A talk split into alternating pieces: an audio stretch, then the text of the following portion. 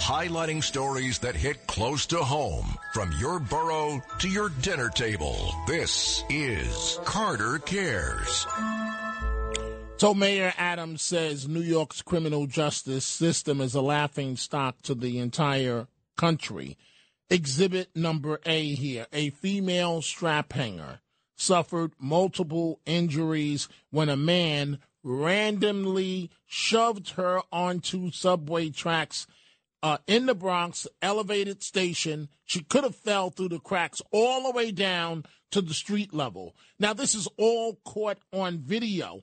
A 52 year old woman shoved onto a roadbed at the uh, Jackson Avenue station in Melrose. This happened about 445 on Sunday, causing cuts on her head and arm. The good news fellow riders pulled the woman off the tracks and back on the platform to safety, and no train was entering the station at the time.